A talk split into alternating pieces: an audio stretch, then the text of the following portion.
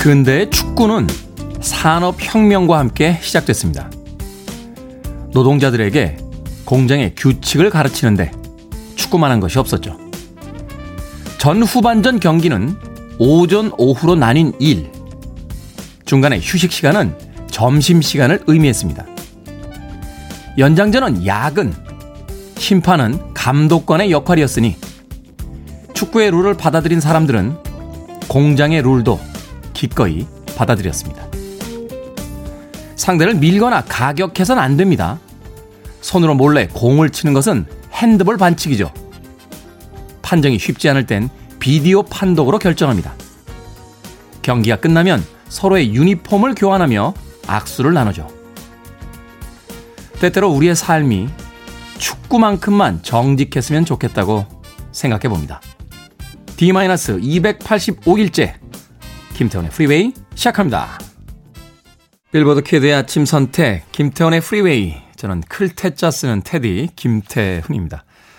비 오는 날은 어김없이 오프닝에 등장하는 곡이죠. 슈퍼트램프의 It's Raining Again 들으셨습니다. 자 아침에 비가 많이 오고 있습니다. 어, 8636님 테디 안녕하세요. 올림픽 성산대교 지나 양화대교 쪽으로 4차선에 물이 많이 고여 있습니다.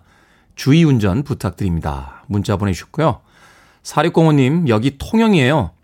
오랜만에 비가 많이 오네요. 날이 어두워서 일어나기가 너무 힘듭니다. 다들 빗길 안전 운전하시면서 출근하자고요. 또 박희성님, 봄비처럼 포근한 비가 내리는데 추위 엄청 타는 남편이 세상 두꺼운 겨울 패딩 외투 입고 출근했습니다. 라고까지 아침 풍경 보내주셨습니다. 저도 올림픽 도로 타고 KBS에 왔는데요. 아, 물들이 많이 고여 있습니다. 왜 이렇게 물이 안 빠졌지라고 생각을 해봤더니 최근에 그 낙엽들이 많이 졌잖아요. 아마도 하수구가 낙엽으로 좀 많이 막혀 있는 게 아닌가 하는 생각이 듭니다. 아침에 출근하시는 분들, 특히 아, 올림픽 도로나 자동차 전용 도로 타시는 분들 어, 조, 주의하시길 바라겠습니다. 수막 현상 일어날 수 있는 위험 있습니다. 자, 이명렬님, 60대 워킹맘입니다. 영업직 30년 넘게 근무하고 있는데 올해처럼 힘든 적이 없네요. 이번 달 실적이 없어서 힘들었는데 오늘 계약 하나 했습니다. 그래서 너무 행복합니다. 라고 보내주셨습니다. 이명렬님에게 커피 앤 도넛 모바일 쿠폰 보내드리겠습니다. 아침부터 기분 좋은 소식이네요. 자, 여러분들 참여 기다립니다. 문자번호 샵 1061, 짧은 문자 50원, 긴 문자 100원, 콩은 무료입니다. 여러분은 지금 KBS 2라디오 김태훈의 프리웨이 함께하고 계십니다. KBS 2라디오 yeah, go ahead. 김태훈의 프리웨이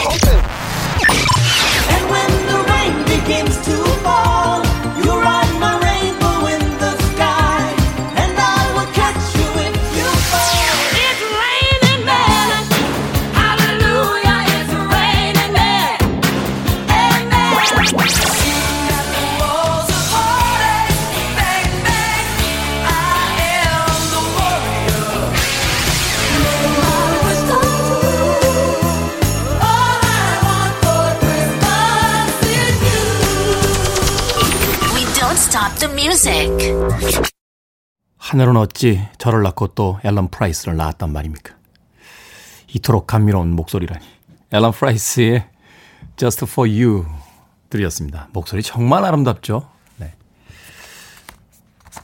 사람의 목소리만한 악기는 없는 것 같아요. 어, 뭐 색소폰, 드럼, 베이스, 기타, 피아노 수많은 악기들이 있습니다만 사람의 음성이 아주 아름다운 음을 한음 먼저 뽑아낼 때 그때 느껴지는 감동만한 음, 악기는 없는 게 아닌가 하는 생각 해봤습니다. 앨런 프라이스, Just for You 들으셨습니다. 자, 손은정님, 와, 저 콩 어제 저녁 처음 깔았습니다. 신기방기 하네요. 라고 문자 보내주셨습니다. 신기방기 합니까? 네, 콩에서 보는 라디오도 볼 수 있죠. 그리고 선곡표 확인도 되고요. 유튜브 구독도 하시면 되고 인스타그램에 아, 팔로우도 눌러주시면 되겠습니다. 김태훈의 프리웨이라고 치시면 유튜브를 통해서 지난 방송들 음악까지 다 즐기실 수 있고요. 인스타그램은 365 프리웨이 들어오시면 어, 방송 뒷 이야기들 네, 사진과 이야기로 만나보실 수 있습니다. 손은정님 오신 김에 영업 좀 제대로 하겠습니다. 6375님 밤새워 작업했더니 기분은 좋은데 너무 피곤합니다. 태훈님 목소리 들으면 피로가 확 풀릴 것 같아서 해피 FM으로 주파수 맞추고 기다렸습니다. 기분 좋아지는 방송입니다. 감사합니다. 제가 감사합니다. 6375님. 네. 라떼 모바일 쿠폰 보내드리겠습니다. 피곤 푸십시오. 방일형님, 흐린 하늘에 괜히 머리가 무겁고 젖은 옷과 신발에 몸도 무겁게 느껴지지만 마음만은 어두워지지 않았으면 좋겠네요. 오늘도 잘 부탁드립니다. 곧이 가을비도 그리워지지 않을까 하는 생각이 들어요. 날이 많이 추워지면 이제 비가 아닌 눈이 내리기 시작하겠죠. 저물어가는 늦가을 예, 즐기시길 바라겠습니다. 이강신님, 오늘은 비 핑계로 아침 러닝을 걸러야겠네요. 누워서 빗소리에 섞인 프리웨이를 들으며 한가한 아침을 오래간만에 보내야겠습니다. 고맙습니다. 오늘 좋은 음악들 많이 준비되어 있으니까 아, 아침 운동 못 나가시는 분들 자리에서 모처럼 날씨에 의한 여유를 즐기시며 음악 감상하시면 되겠습니다. 7477님의 신청곡 겁니다. 크리스토퍼 크로스. Best That You Can Do.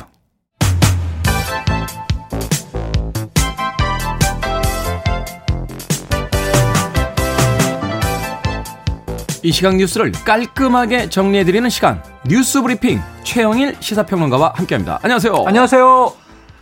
예상했던 결과인가요? 공수처장 후보 추천이 네. 성과없이 끝났습니다. 예상했던 결과죠. 어제가 3차 회의였어요.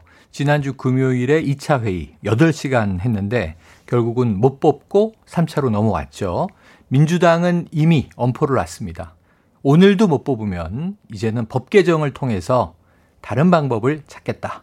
근데 어제 끝장 토론이라고 언론은 쫙 이야기를 했는데 끝장이 안 났어요. 후보는 10명. 네. 10명 중에 2명을 추천하면 되는 거거든요. 그런데 이제 이 룰은 어떻게 돼 있냐면 7명의 추천위원 중에 6명이 동의해야 되는 거예요. 7명 중에 6명이 네. 동의해야 된다. 이 중에 문제는 이제 야당 추천 몫의 위원 2명이 한 명이라도 동의할 사람이 있느냐 하는 거였죠. 상당히 한 2명 정도는 7명 중에 5표를 받았어요. 그리고 또 다른 두 명은 네표 정도까지는 받았어요. 그래서 압축은 되고 있다. 네 명으로 압축됐다. 이런 보도 나왔습니다. 네. 근데 결국 여섯 표를 얻은 후보는 나오지 못함으로써 세 번 표결을 했는데 어제 두 명으로 압축되는 것은 실패. 근데 문제는 앞으로 표결을 뭐 10번 하든 100번 하든 결과가 똑같을 것 같거든요. 어쩜 그렇게 다들 일관성이 있으시죠? 아유, 매우 일관적이네요. 우리 정치는 매우 일관적이다. 장점이라고 봐야 되나요? 그래서 어제 더 이상의 회의는 없다 이렇게 선언을 해서 추천위원회 활동이 사실상 종료됐습니다. 네. 그래서 아마 지금 관측컨대 민주당은 올해 내로 공수처를 출범하겠다. 그러면 공수처장은 인사청문회 대상이에요. 그 두 명의 복수 후보를 청와대에 올리면 대통령이 그 중에 한 명을 낙점을 하고 그러면 내정자가 되는 거고 인사청문회를 통과하고 임명이 돼야 뭐 장이 정해져야 공수처가 출범을 하죠. 그렇죠. 그래서 연내에 공수처를 출범하기 위해서는 불가피하다. 법을 개정하겠다. 지금 법사위에 올라가 있는데 이런 거예요. 야당 추천 의원 두명을 국회 추천 두명으로 자구를 바꾸면 그러면 꼭 야당이 추천 안 하면 뭐 여당이든 아니면은 힘을 합쳐서 뭐 추천을 하든 하겠다. 혹은 야당 추천 의원이 결국은 이 일정 기간을 넘겨버리게 돼서 계속 공전하게 되면 국회의장이 뭐 뽑는다든가 아니면은 이제 일곱 명 정족위원회 이제 의결 정족수를 3분의 2라고 규정을 하면 일곱 명중 여섯 명이 아니라 다섯 명만 동의하면 추천될 수 있는 걸로 바꾼다든가 네. 해서 법을 좀 완화해서 밀어붙이게 될 것 같습니다. 근데 이제 법 처리를 하게 되면 또 국민의힘은 반대를 할 테니까 여야 격돌이 국회에서 벌어지는 것은 뻔해 보입니다. 여당 입장에서는 이게 일종의 그 공약이었기 때문에 네네. 예, 이건 반드시 해야 된다라는 어떤 법은 수립돼서 지금 7월 15일부로 공수처가 출범하게 돼 있는데 여름에 해야 될 일이 이제 겨울로 밀려 있는 거예요. 그렇죠. 그래서 이걸 마땅히 해야 될 일로 지금 밀어붙이고 있는 네. 거고 야당 입장에서는 사실은 음, 자신들은 들러리고 네. 어, 이건 결국 여당의 주도하에서만 이루어지는 거 아니냐 네. 뭐 이런 어떤 위기 의식이 또 있기 때문에 각각의 이유가 있지요. 평행선을 그리고 있는 네. 것 같습니다. 지켜보겠습니다. 자, 코로나19. 아, 이거 어떡합니까? 어제 313명이에요. 전체적으로. 지금 이 나흘 동안 200명을 넘겼어요. 지난 주말부터 205명, 208명, 223명, 230명, 그 다음에 300명으로 올라간 거예요. 네. 근데 이 중에서 해외 유입이 많았습니다. 68명을 빼도 국내 발생이 245명이에요. 많은 수치고 어제 밤에 제가 확진 상황을 이제 전문가한테 물어봤더니 오늘도 300명을 넘을 것 같다. 아. 어제 저녁에 서울이 이미 90명을 넘겼더라. 어제 서울이 91명이었고 경기가 81명이었거든요. 네. 그러면 오늘도 300명을 넘기게 되면 오늘부터 거리두기 1.5단계 시작이에요. 서울, 경기, 그리고 강원, 철원 등. 그런데 문제는 1.5단계로 막을 수 있겠는가? 지금 1.5단계만 해도 아마 송년 모임이나 회식들 줄 취소되고 있습니다. 지금 다시 소상공인 자영업자들은 바로 울상이 됐거든요. 저도 어제 잠깐 이야기 드렸는데 금요일에 결혼식이 있거든요. 네네. 어, 이거 어떻게 해야 되는지 참. 그러니까 지금 결혼식장, 장례식장은 4제곱미터당 한 명만 들어갈 수 있기 때문에 과거에 입장객이 이렇게 이렇게 붙어 앉았다면 이젠 거리를 띄워두고 앉아야 되고 입장수 자체가 예식장과 장례식장 면적 대비로 제한이 되는 거예요. 네. 선착순으로만 들어갈 수 있다. 늦게 가면 결혼식 못 봅니다. 그러니까 이런 문제가 터지고 그리고 또 하나는 원래 오늘이 수능일이에요. 2020 1학년도 수능일인데 코로나 때문에 두 주를 미뤄서 12월 그렇죠. 3일에 치러져요. 그래서 오늘부터는 또 수능 특별 방역 기간이기도 한데 야, 그때만 해도 수능 미룰 때만 해도 1학기였는데 이 그때는 코로나 없어지겠지 그랬는데 아닙니다. 그때는 창궐하고 있습니다. 그때는 몇 달 지나면 없어진다 뭐 이런 네, 네. 낙관론도 좀 있었는데 하지만 백신 소식은 이 계속 좋게 들려오고 있으니까 이 방역 당국이 올해가 백신 없이 맞는 마지막 코로나 겨울이 될 것이다. 우리 조금 더 연말에 신경 써서 이 코로나 지금 확산세를 한번 꺾어줘야 될 것 같습니다. 네, 2단계의 뭐 선제적 그 방역을 해야 된다라는 의견도 있고 네. 뭐 여러 가지 의견이 있, 겠습니다만 2주 후에 수능 보는 학- 그 수험생들 위해서 어, 어른들이 좀 2주 동안은 좀 자제를 좀 많이 해줘야 되지 음. 네. 않을까 하는 서로 생각 서로 필요합니다. 생각이 듭니다. 자, 날벼락이 떨어졌는데 이런 날벼락은 저도 맞고 싶네요. 이게, 이게 그 너무 부러워서 이게 외신인데 국내 뉴스도 많은데 제가 굳이 뽑아봤어요. 그러니까요. 왜, 왜 갑자기 최영일 시사평론가가 이 뉴스를 가져왔나 저는 궁금했는데. 뉴스 제목에 제가 부럽다라고 달았더니 이제 우리 작가님이 낚시질 하시는 겁니까? 막 그랬는데 자 들어보세요. 인도네시아 수마트라 지역에 30대 열심히 살아가는 이제 청년 가장이 있습니다. 이름이 조슈아인데요. 갑자기 집 마당에서 굉음이 들리는 거예요. 꽝 하고. 네. 그러니까 이게 무슨 폭발물이 떨어졌나 깜짝 놀라서 나가 보니까 지붕이 뚫려 있고 그리고 지붕을 뚫고 마당에 뭔가 떨어졌는데 그 돌덩이에요, 돌덩이. 돌덩이. 예, 그냥 손바닥보다 큰 돌덩이. 근데 이게 맞으면 사람 죽습니다. 이게 아, 그렇죠. 2.2kg. 2.2kg인데 얼마나 빨리 날아왔는지 굉음은 엄청나게 컸고 그게 마당에 박혀 있는 거죠. 그래서 아 이게 그럼 하늘에서 떨어진 거구나. 그럼 이게 운석이라는 건가? 그래서 요즘은 SNS가 발달해 있으니까 네. 찍어서 막 올렸는데 과학자가 찾아왔어요. 이거 희귀 운석인데 나한테 팔아라. 어. 그래서 자신의 이 과학자도 박봉인데 30년치 봉급을 다 주고 우리 한화로 치면 이제 20억 원에 이 돌덩이를- 30년치 봉급. 네, 자신이 20억 원. 30년치 봉급을 주고 이제 20억 원의 이 돌덩이를 샀어요. 그리고 이걸 미국에 팔았어요. 그 선진국에서는 이 운석 수집가가 있다고 하는데 네. 20억 원보다 더 고가에 팔았겠죠. 그렇겠죠. 그래서 뭐 의사의 이제 손에 들어가 있는 것으로 확인되고 있는데 이 운석이 우주의 시초 물질을 담고 있다는 거예요. 우주의 시초 물질이면 최초의 빅뱅이 일어났을 일어날 때, 때, 네. 그때 물질이라고요? 그렇죠. 지구에는 존재하지 않는. 그래서 이게 저는 어 슈퍼맨의 팬이니까 저는 뭐 크립톤 운석이 떨어진 건가? 초능력이 담겨 있나? 엄청나게 손바닥만한 2.2kg짜리가 이제 20억에 팔렸고 사실은 더 귀한 가치의 세계의 운석 수집가들에게 또는 뭐 과학 연구자들에게 어 이게 유통되는구나. 그래서 이게 맞으면 죽으니까 말씀드린 대로 저도 마당에 하나 아, 기대해 봅니다. 아파트 살지 않으세요? 아, 그렇죠, 그렇죠. 아, 큰일 발코니. 나겠네. 큰일 발- 나겠네요. 발코니 하나 떨어져야 되는데. 그래서 야, 이제 이게 앞마당이 없어서 운석을 못 줍네, 우리가. 네, 그래서 이 운석의 별명이 이 하늘에서 떨어진 로또 이렇게 불리고 있어서 이런 또 행운이 있더라고요. 그 인도네시아의 청년이 착하고 바르게 산 청년이었다고 믿어봅니다. 아, 이 청년이 그래서 이 받은 돈의 일부로 마을에 예배당을 짓겠다. 이렇게 이야기를 했고 선행을 하기 시작했다는 훈훈한 소식입니다. 은퇴하면 꼭 마당 있는 집으로 이사 가도록 하겠습니다. 자, 오늘의 시사 엉뚱 퀴즈 어떤 문제입니까? 네, 자 30대 남성이 하늘에서 날아온 돌덩이 이 운석을 팔아 20억 원의 이 거액을 거머쥐었다. 방금 전에 드렸는데요. 여기서 문제. 이 남성이 주운 돌은 무려 45억 년 전 생성된 운석으로 지구가 속해 있는 이곳에서 가장 처음 만들어진 물질인 것으로 밝혀졌습니다. 지구 말고도 수금지화 목토 천해가 속해 있는 이곳을 무엇이라고 부를까요? 1번 신세계, 2번 태양계, 3번 여운게, 4번 저리 비키시게. 자, 정답 아시는 분들은 지금 보내주십시오. 저희가 운성만큼의 금액은 아닙니다만 오답자 포함해서 총 10분에게 따뜻한 유자차 보내드리겠습니다. 지구 말고도 수금, 지화, 목토, 천해가 속해 있는 우리가 살고 있는 우주의 이곳을 무엇이라고 부를까요? 1번 신세계, 2번 태양계, 3번 여운계, 4번 저리 비키시게. 문자번호 샵 1061, 짧은 문자 50원, 긴 문자 100원, 콩은 무료입니다. 최영일 시사평론가와 뉴스 브리핑 함께했습니다. 고맙습니다. 고맙습니다. 김상철님과 9050님의 신청곡이죠. 웨더걸스입니다. It's Raining Men.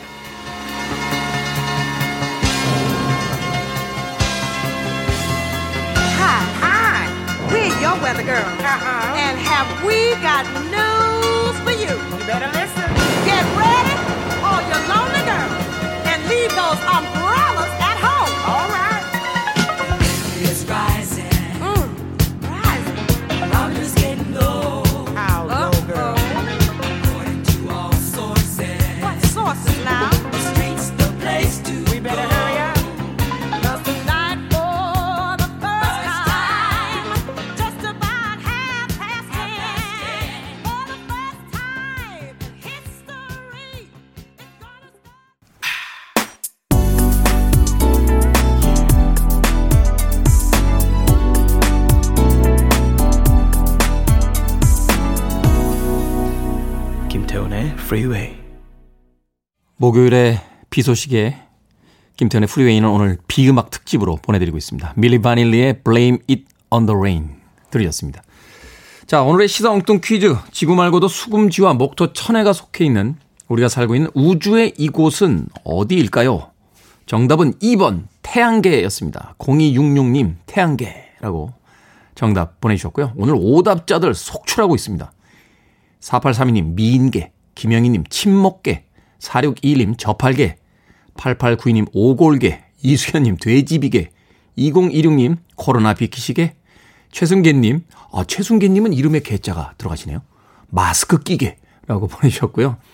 8868님, 여보게, 오늘은 뽑아주게. 라고 보내주셨습니다. 송정민님, 유자차 주시게. 김윤래님, 일어나시게. 최경민님, 부부의 세계까지. 아, 역대급인데요. 오늘 오답자분들. 자, 정답자 포함 재미있는 오답자까지 총 10분에게 따뜻한 유자차 보내드리겠습니다. 콩으로 어, 당첨이 되신 분들은 문자번호 샵 1061로 다시 한번 이름과 아이디 보내주셔야 저희가 모바일 쿠폰 보내드릴 수 있습니다. 짧은 문자 50원, 긴 문자는 100원입니다. 정답자는 방송이 끝난 뒤에 김태훈의 프리웨이 홈페이지에 들어오셔서 확인하시면 되겠습니다. 박태환님께서요.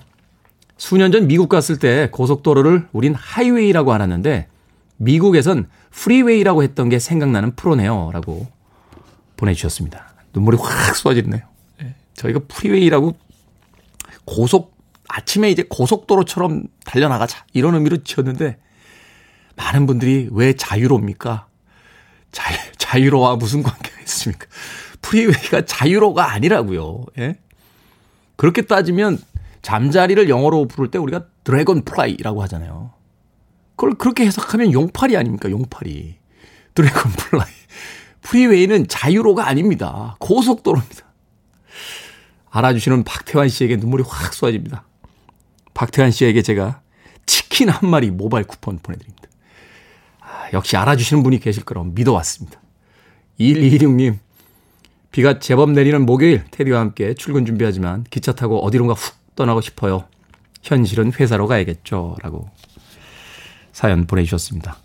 조금 있으면 주말이 다가오고 있으니까요. 126님, 하루 이틀만 더 힘내시길 바라겠습니다. 김진만님, 어제 술 한잔 마시고 와서 화장실에 건조기 밤새 틀어놨다고 와이프에게 폭풍 잔소리에 밥 안 먹어도 배가 부를 정도입니다. 제가 그렇게 잘못한 걸까요? 잘못하셨네요. 예. 안 쫓겨난 게 다행이에요. 술 드시고 들어오셨는데 거기다가 화장실 건조기까지 밤새 틀어놓으시고. 예. 전기료가 중요한 게 아닙니다. 아내 입장에선 김진만님 남편분이 공동의 삶에 별로 집중하고 있지 않다 이런 느낌을 아마 받으셨을 거예요. 나는 지금 이 삶에 집중하고 있는데 저 사람은 자꾸 바깥쪽으로 엉뚱한 짓만 하며 돌아다니는구나. 들어와선 또 사고 치는구나. 김진만님, 네. 큰 사고 치신 겁니다. 마트 상품권 보내드리겠습니다. 아내에게 전달해 주시고, 예, 사과하시고 용서 받으시길 바라겠습니다. 나는 세상에서 용서라는 단어가 그렇게 좋더라고요. 아이디 계절이 바뀌듯 신청하셨네요. 머라이 캐리입니다. All I want for Christmas is you.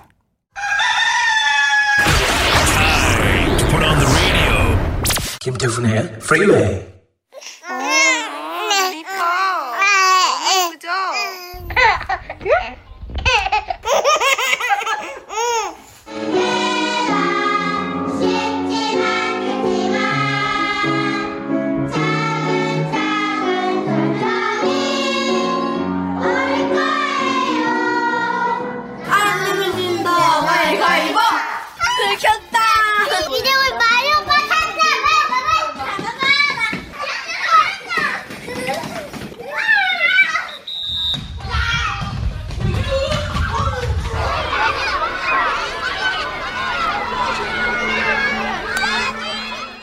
생각을 여는 소리 Sound of Day 듣고만 있어도 기분이 좋아지는 이제 막 태어난 아기의 옹알이와 보채는 울음소리부터 건강하게 노래하고 뛰어노는 소리까지 들려드렸습니다. 대다수의 많은 분들께는 이런 아이들이 삶의 이유가 되지만 모두에게 다 그렇지는 않은 것 같습니다. 거짓말을 했던 이유로 9살 의붓 아들을 가방에 가두어 숨지게 한 여성의 첫 항소심이 어제 열렸습니다. 밥을 먹지 않는다는 이유로, 성가시다는 이유로, 아이들을 학대한 덩치만 큰 부끄러운 어른들의 소식은 하루가 멀다 하고 사회 뉴스면을 장식합니다. 오늘은 아동학대 예방의 날입니다. 왜 이런 날이 필요한 걸까요? 그만큼 고통받는 아이들이 많다는 뜻이겠죠. 아이들을 학대하는 가해자의 80%가 부모라는 사실은 더 이상 놀랍지도 않습니다. 최근 생후 16개월 된 입양아를 온몸에 멍이 들도록 학대해 숨지게 한 부부가 검거가 되면서 공분을 샀습니다. 이미 세 차례 아동학대 신고가 있었지만 모두 혐의 없음으로 풀려났고 아이가 숨지고 네 번째 신고에서야 가해 부부는 검거가 됐습니다. 방관도 학대입니다. 아이들은 이제 우리 모두가 함께 키우고 지켜야 하는 그런 시대가 됐습니다. 아이들의 웃음소리를 지켜줄 수 있는 든든한 어른과 사회가 됐으면 좋겠습니다.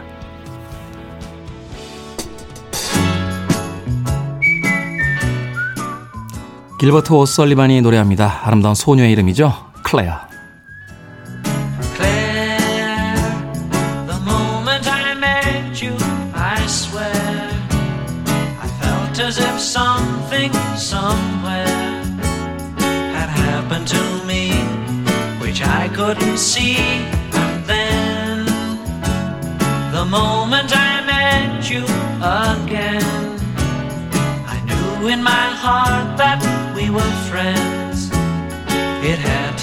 so.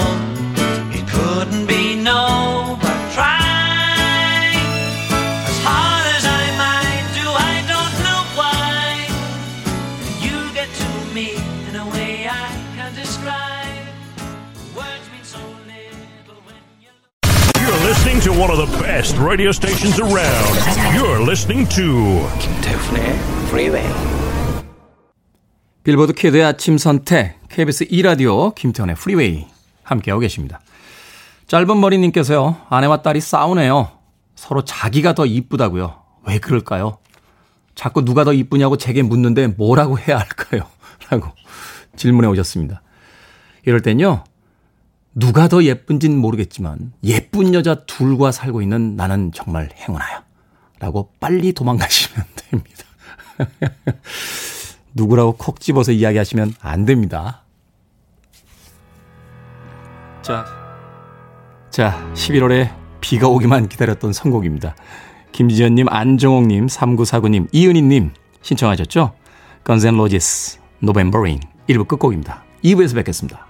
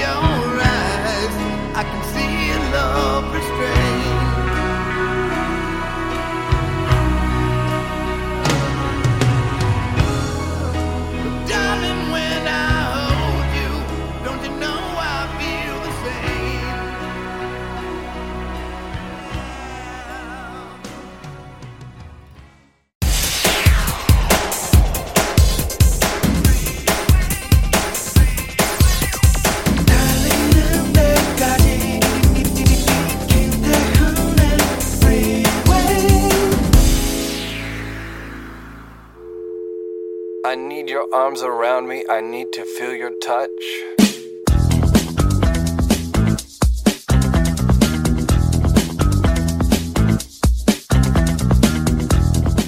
국어 사전에 따르면 국격이란 한 국가의 대외적인 품격을 의미한다.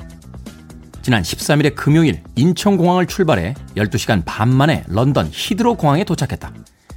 입국 심사가 까다롭기로 악명 높은 그래서 영국 영주권자들마저도 긴장하게 만든다는 런던 히드로 공항. 그런데 이게 웬일인가? 한국 여권을 가진 사람은 코로나 검사도 입국 심사도 없이 전제 여권을 기계에 스캔하는 것이 전부였다. 막상 입국 심사 게이트를 통과하고서도 믿기지 않아서 자꾸만 뒤를 돌아보고 있었다. 불과 2, 3년 전만 해도 한국 여권으로는 상상할 수 없던 일이었다. 또 하나 놀라운 사실은 한국 여권을 소지한 입국자는 2주 자가격리 대상에서도 면제된다는 점이다. 이 게이트를 통과해서 짐을 찾고 세관을 통과 후 본인이 원하는 곳으로 자유롭게 이동하면 된다. 한국의 국격이 느껴지는 순간이었다.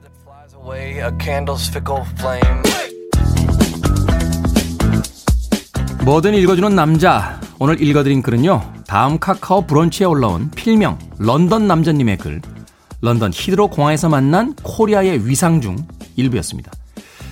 말로만 기사로, 기사로만 봤던 얘기가 아, 정말이었군요. K 방역의 위력. 저 여러분은 지금 그 까다롭기로 유명한 런던 히드로 공항을 당당하게 free pass할 수 있는 여권을 소지할 수 있는 대한민국 국민입니다. 아침부터 애국심, 자긍심이 막 치사량 수준으로 치솟고 있는데요. 수준 높은 의료 수준, 신속한 진단키트 개발, 체계적인 마스크 보급, 철저한 방역. 우리가 지키고 만들고 있는 자화상이자 우리의 국격입니다. 하지만 이번 주 코로나19 확산세 심상치 않습니다. 오늘부터 수도권과 강원도 지역이 사회적 거리두기 1.5단계에 들어갔습니다. 다시 칼날 위에 서 있는 듯 좀 위태위태하지만 다시 잘할 수 있을 겁니다. 조금만 더 힘내보자고요. 당신의 사랑이 나를 점점 더 높은 곳으로 데려다 줍니다. 리타 쿨리지의 Higher and Higher 들으셨습니다. 김태훈의 Freeway 2부 시작했습니다. 앞서 일상의 재발견, 우리 하루를 꼼꼼하게 들여다보는 시간, 뭐든 읽어주는 남자 들려드렸습니다.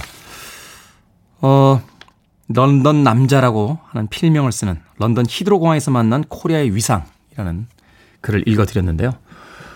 얼마 전에 그 신문 기사를 보니까 우리나라의 여권 파워가 전 세계의 최상급 에 올라 있다 하는 이야기를 하더군요. 그 여권의 파워를 뭘로 측정을 하냐면 비자 없이 갈 수 있는 나라의 숫자 뭐 이런 거로 기준을 잡는다라고 그래요. 전 세계에서 2위인가 그랬어요. 어. 그러니까 말하자면 비자를 굳이 받지 않아도 어, 전 세계에 있는 가볼 만한 나라는 거의 다 가볼 수 있다. 지금 뭐 내전으로 분쟁을 겪고 있거나 이렇게 좀 어, 뭔가 문제가 있는 지역을 빼놓고는 생각해보면 그렇지 않습니까? 최근에 어디 해외에 그냥 단순한 여행 가는데 비자 받아야 된다라고 했던 곳은 거의 없는 것 같아요. 그만큼 우리나라의 어떤 국격이 올라가고 있다 하는 아침부터 네, 자부심 넘치는 네, 애국심을 한번 뭐든 읽어주는 남자에 담아봤습니다. 자, 여러분들도 참여하실 수 있습니다. 포털 사이트에 김태훈의 Freeway 검색하고 들어오셔서 청취자 참여라고 쓰여진 아이콘 누르시면 뭐든 읽어주는 남자 게시판이 있습니다. 또 문자나 콩을 통해서도 말머리 뭐든 달아서 참여하실 수 있습니다. 채택되신 분께는 촉촉한 카스테라와 라떼 두 잔 저희가 모바일 쿠폰으로 보내드립니다. 광고 듣고 옵니다.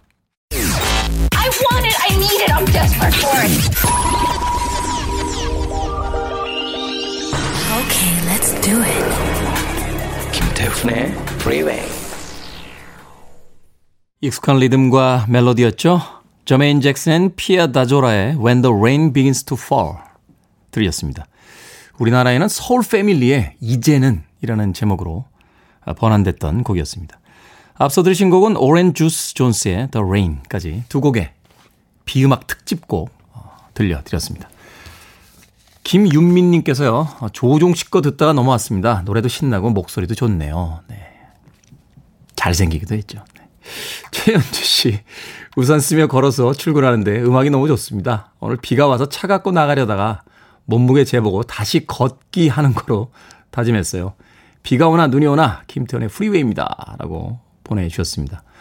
고맙습니다. 비 오는 날 우산 쓰며 걷기 쉽지 않은데 음악 들으시느라고 어, 너무 거기 빠져 계시다가 아, 고개 숙이고 시야도 안 좋을 때 혹시 음, 사고 나지 않도록 조심하시길 바라겠습니다. 우산 쓰고 비 올 때요. 이렇게 그 자신의 시야로만 확인하고 차도에 막 들어오시는 분들이 있는데 아시다시피 자동차는요. 사람처럼 그렇게 쉽게 서질 못합니다. 그러니까 사람의 감각으로 어, 자동차 도로에서 네, 움직이시면 안 돼요. 오늘 같은 날은 특히 미끄러지니까 조심하시길 바라겠습니다. 5632님, 매사에 집안일을 도와주지 않는 남편. 딴 사람들에게는 일도 잘 도와주고 매너 좋은 사람인데 왜 집에서만큼은 꼼짝도 안 할까요? 그래서 남의 편인가 봅니다. 말할 수 있는 곳이 없어 이렇게 수다 떨며 오늘 하루도 웃으며 보내렵니다. 힐링할게요. 라고 보내주셨습니다. 사람들이요, 특히 남자들이 집에 와서 일 잘 안 하는 게 그 공간이 자기가 주인이라고 생각을 잘 안 하기 때문이래요. 그러니까 집안일을 도와준다라는 표현도 한번 이야기했었는데 집안일은 아내의 일이고 나는 도와주는 사람이야. 뭐 이렇게 생각하기 때문이랍니다. 집 안에다가 아, 문패를 하나 거세요. 남편 이름으로. 여기 당신 집이야. 라고.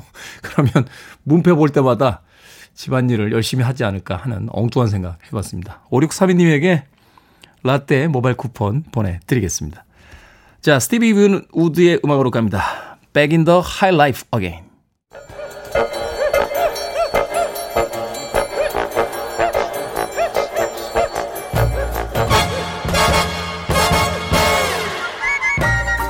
온라인 세상 속 촌철살인 해학과 위트가 돋보이는 댓글들을 골라봤습니다. 댓글로 본 세상.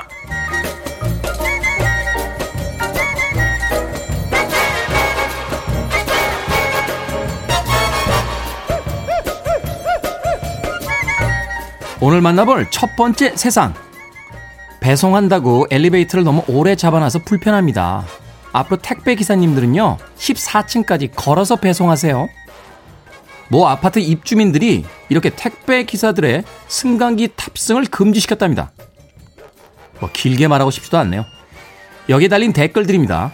세상 중심에서 님. 동 앞에서 호수별로 정성스럽게 쌓아주세요. 알아서들 꺼내서 가져가시면 되겠네요. 몰라요 님. 하, 갑질 잘 받습니다. 부끄러운 줄 좀 아세요. 이 이야기 다시 하게 되네요. 좀 같이 좀 삽시다. 잉어가 죽는 연못에서 붕어는 살 수 있겠습니까?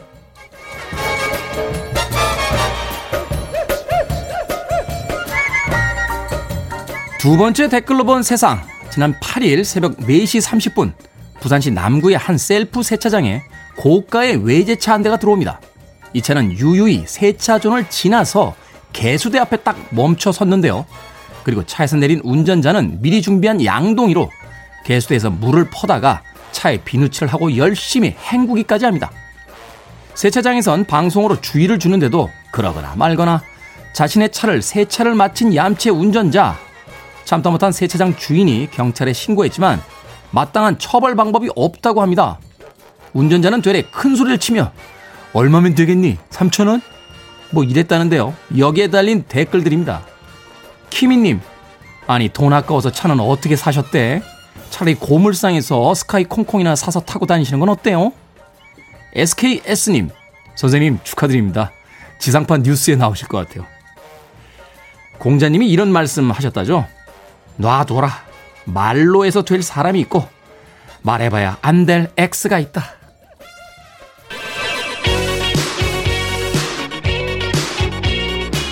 사오구삼님의 신청곡입니다. 신들러퍼, Girls Just Want to Have Fun.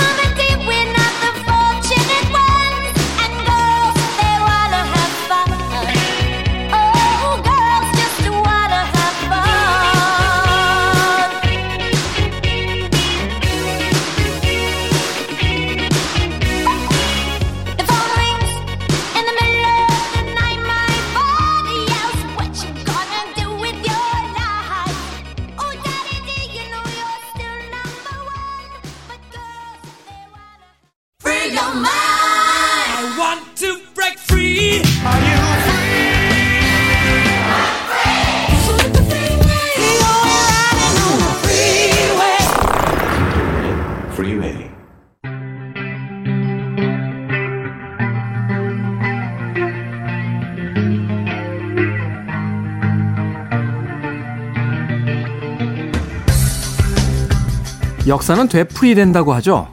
그래서 수백 년 전에 있었던 일이 조금 다른 모습으로 21세기에 되풀이되는 경우가 허다합니다. 어디선가 본 듯한 사건과 인물을 찾아 떠나는 시간. 역사 대자뷰. 목요일의 남자 공간 역사 연구소 박광일 소장님 나오셨습니다. 안녕하세요. 안녕하세요. 11월은 불조심 강조의 달이라고 하고요. 또 네. 지난 11월 9일은 소방관의 날이었습니다. 네네.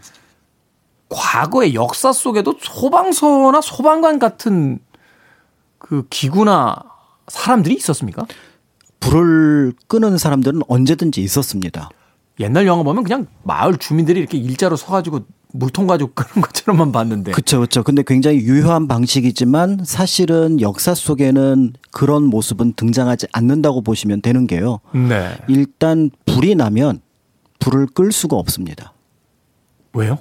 왜냐하면 당시 소방 기구로 우리가 지금도 소화기라든지 소방차가 와서 불을 끄는 것은 가능하지만 당시에 불이 났을 때 물을 길어서 불을 끈다라는 생각 자체가 굉장히 어떻게 보면은 당시 사람들 볼 때는 현실성이 없다. 이 불은 포기해야 된다. 대신 옆으로 번지는 걸 막는다. 그러니까 정- 접근 방법이 달랐던 겁니다. 일단 아, 일어난 불은 끌 수 없다.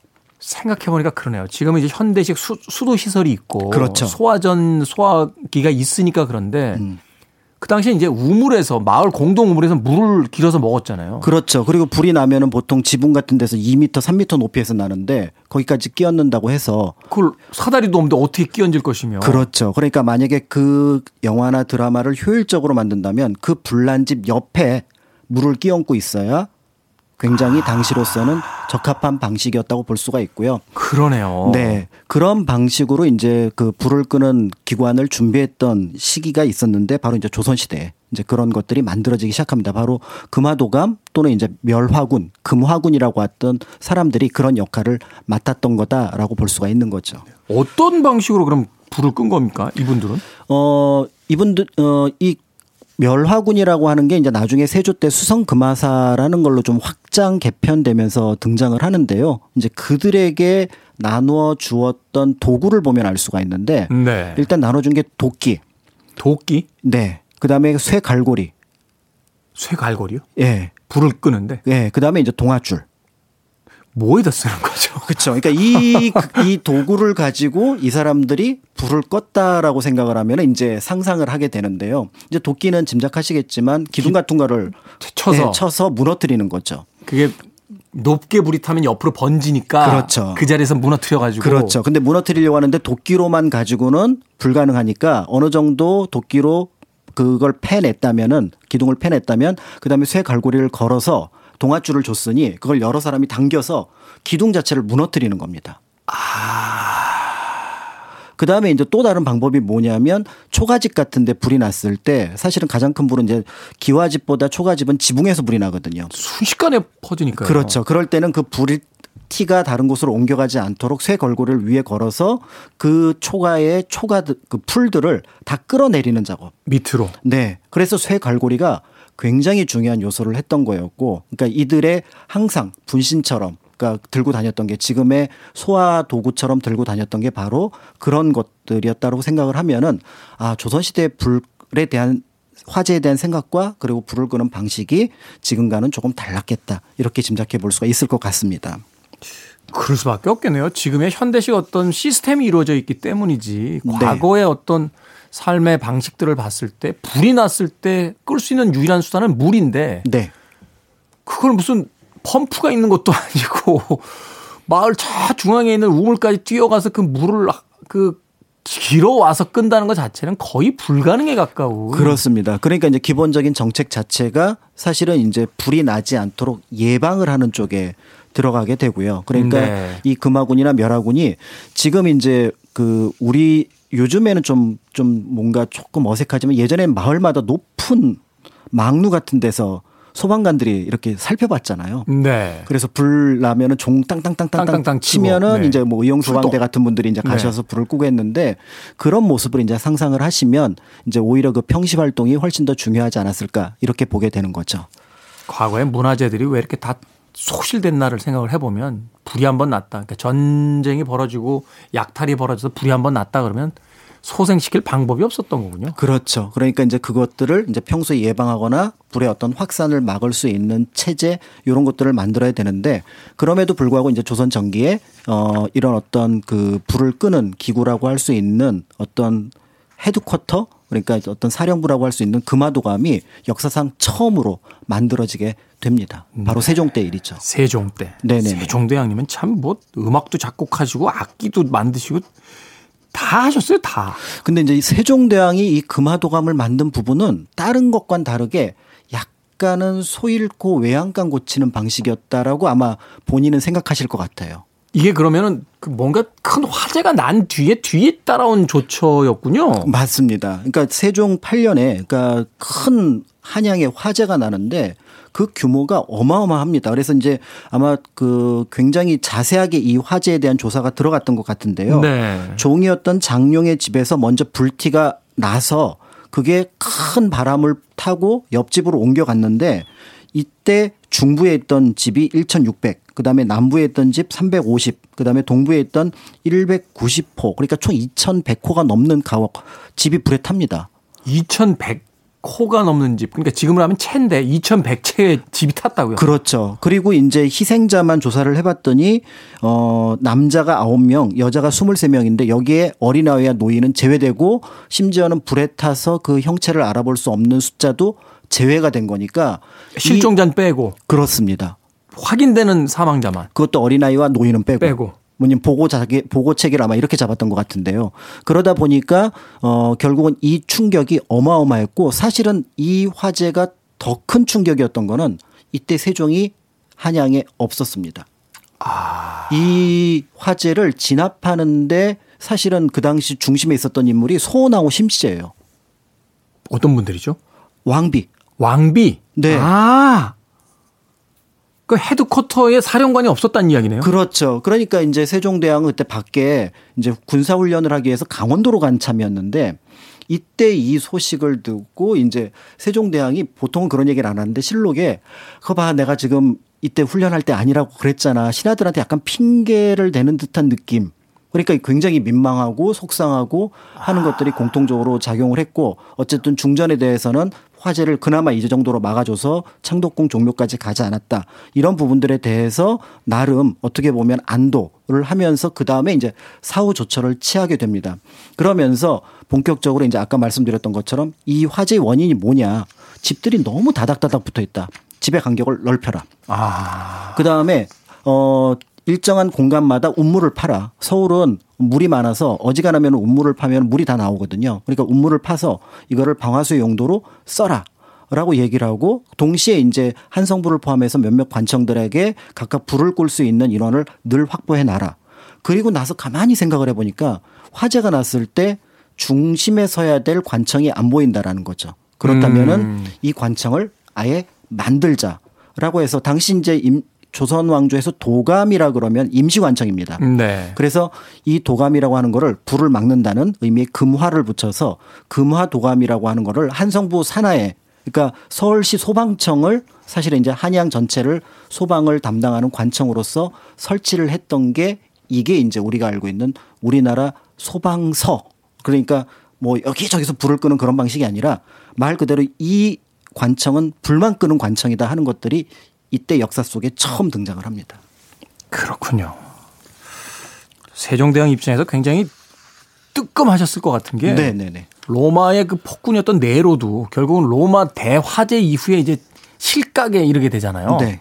그러면서 이제 제거가 되는데 그게 사실은 이제 민심이 이반했기 때문에 맞습니다. 그런 어떤 전례로 본다면 물론 세종대왕님께서 뭐 네로의 역사를 알고 계시지는 않았겠습니다만 일단 민심이 2천호가 넘는 집이 탔다라고 하면 정말로 안 좋았을 테니까 그렇죠. 이걸 그래서 빨리 수습하고 네네. 대책을 마련하는 거. 그렇죠. 그래서 그 대책이 이제 빨리 이루어지게 되면서 이제 금화도감이 만들어지게 됐는데 어 창설 당시에 이제 금화도감은 임시 관청이었다가 또 중간에 약간 이 불이 나지 않으니까 사람들이 야 그 관청이 필요해? 라고 꼭, 하면서 꼭 그런 식이에요. 꼭 그런 식. 네네. 그래서 그 당시 이제 성을 수리하는 수성사라고 하는 수성도감이라고 하는 관청이 있었는데 이걸 두 개를 합쳐서 수성금화도감을 만듭니다. 음. 그러니까 이제 일종의 이제 금화도감이 아까는 독자적인 소방서였는데 이제 건축도 하고 소방도 하는 그런 관청이 됐다가 세조 때 그건 아니지. 세종대왕께서 하신 일인데 그래서 이거를 수성의 역할은 놓아두되 이거를 임시관청이 아니라 경국대전에 포함되는 정식 관청으로 수성 금화사라는 이름을 놓고 드디어 이제 우리가 알고 있는 금화군 또는 멸화군이라는 이름을 50명을 두는 정식 관제로서 이제 설치를 하게 되는 거죠. 독립된 기관으로서 말하자면 네네. 이제 독자적인 활동을 할 수 있는 어떤 네네네. 독립성을 갖게 되는 거군요. 네네. 세종대왕님은 참 정말 대단하신 것 같습니다.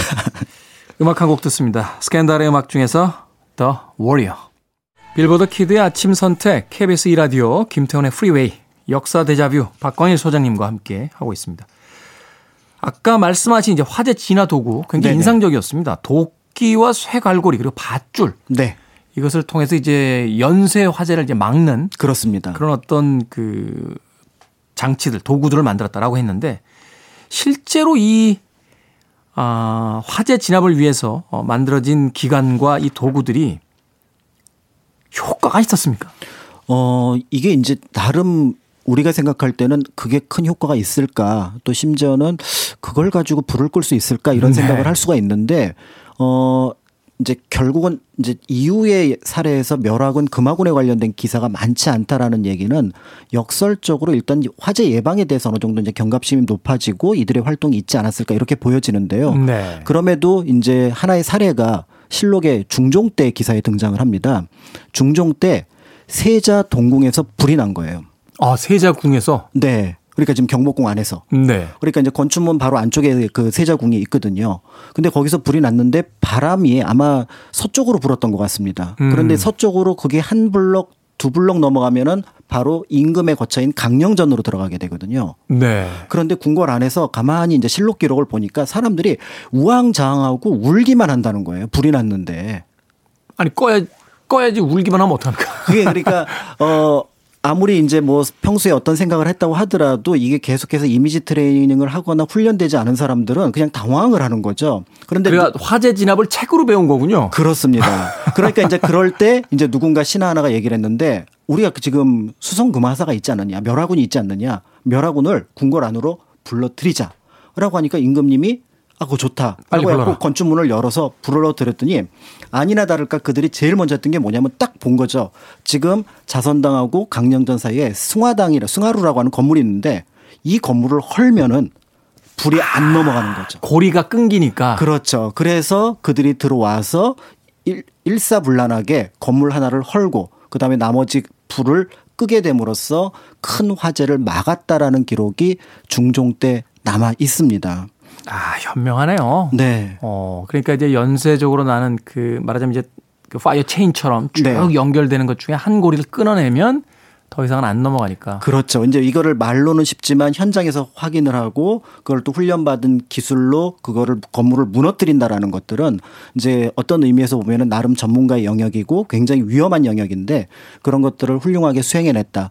아쉽게도 사례는 이 한 건밖에 없지만 아마 이와 비슷하게 불을 끈 사례들을 짐작해 볼 수 있을 것 같고 궁을 껐기 때문에 제일 중요한 사례로서 기록을 한 거지 뭐 궁에서 그런 행동을 했다면 다른 데서 하지 그렇습니다. 않았겠습니까? 네네. 어. 그래서 이제 그런 면을 통해서 이제 세종 때 만들었던 금화도감, 멸화군, 나중에 스상 금화서로 발달하는 이런 어떤 소방의 체계라는 것들은 여전히 그러니까 조선시대 내내 중요한 의미를 가지고 있었을 걸로 보여지고요. 사실은 지금도 어 제가 이렇게 편안하게 생활할 수 있었던 것들은 한편으로는 그런 분들이 옆에 계시니까 그렇죠. 혹시 위험한 일이 일어나더라도 누군가 도와줄 수 있겠다라는 어떤 그런 마음이 있기 때문에 이제 사회생활을 편하게 하는 건데 이제 그런 분 어떤 그런 역사 기록을 통해서 다시 한번 이제 현재에 대해서 감사하게 느끼는 부분들이 있습니다.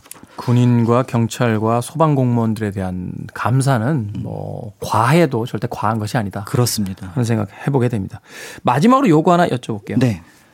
처우는 어땠습니까? 최근에 이제 문제가 된 게 이제 소방관들 뭐 네. 개인 돈으로 장갑 사야 된다 뭐 이런 이야기들 나오면서 참 마음을 어둡게 만들었었는데 네. 조선 시대의 처우는 어땠습니까? 어, 썩 좋진 않았어요. 일반 군인과 비슷했고요. 어, 네. 자기의 장비는 일정 부분 지급받는 것도 있지만 자기가 준비를 해야 되는 부분들도 있었습니다. 아니 왜 자기 장비를 자기가 준비합니까? 그 군인 보고 총 사오란 얘기랑 뭐가 다른 거 도대체. 어, 다만 이제 그럼에도 그런 어떤 중심 관청 그리고 경국대전에 수- 어떤 기록될 정도의 중앙 부서에 그런 게 있었다라는 것 정도로 좀 위안을 삼아야 되지 않을까. 그렇지만 이제 그 한계를 넘어서서 지금은 처우라든지 국가기관으로서 발전시키는 부분들은 여전히 이제 그 시대와는 좀 다른 시기니까 생각해 볼 필요가 있는 거고요. 사실 이제 군 편성에 예, 소방 편성도 마찬가지겠습니다만 군 편성에 이제 차이가 있기 때문에 수, 그 수평 비교는 안 되겠습니다만 어, 미군들 나오는 영화 이렇게 보면요. 일병, 이병인데 적외선 탐지기에 방탄 조끼에 그렇죠, 그렇죠. 무- 무수히 많은 무전 장치에 뭐 다 가지고 들어가요. 작전하러 들어갈 때 보면 그런 거 보면서 참 현대전에서 이 장비라는 게 네. 전쟁뿐만이 아니라 이제 소방에 있어서 굉장히 중요할 텐데 그런 걸 개인에게 자꾸 넘긴다는 거 쉽게 얘기해서 이런 거 아닙니까? 군대 갔는데 엄마 저 기갑으로 배치받았어요. 탱크 사야 돼요. 라고 얘기하는 거랑 뭐 조선시대에는 뭐 기병으로 배치되면은 이제 말을 사야 됐으니까. 네. 과거의 역사에서 그냥 우스갯소리로서만 거론됐으면 하는 부분이기도 합니다. 네네. 역사 대자뷰 오늘은 11월 불조심 강제의 달을 맞아서 조선시대 소방관이었던 멸하군에 대한 이야기 나눠봤습니다. 공간역사연구소 박광일 소장이었습니다. 고맙습니다. 감사합니다. There'll be peace when you are done. Lay your weary head to rest. Don't you cry no more. 얼마 전에 대통령께서 이런 이야기 하셨죠. 최선을 다해서 인명을 구하고 또 여러분들도 무사히 살아서 꼭 돌아와라. 캔사스의 음악 듣습니다. Carry On Wayward Son.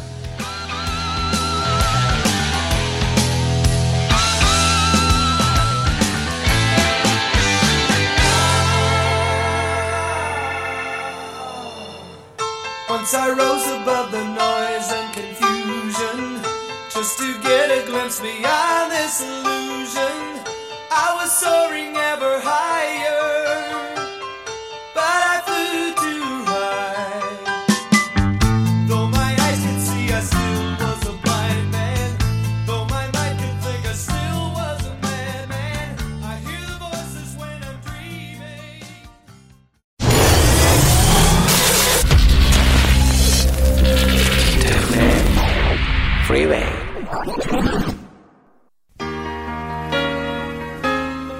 KBS 1라디오 김태훈의 Freeway D-285일째 방송 이제 마치겠습니다.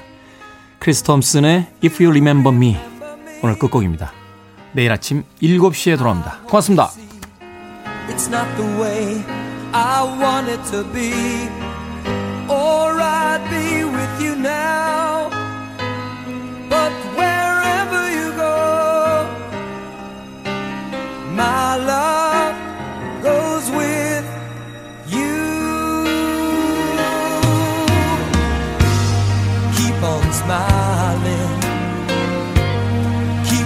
shining.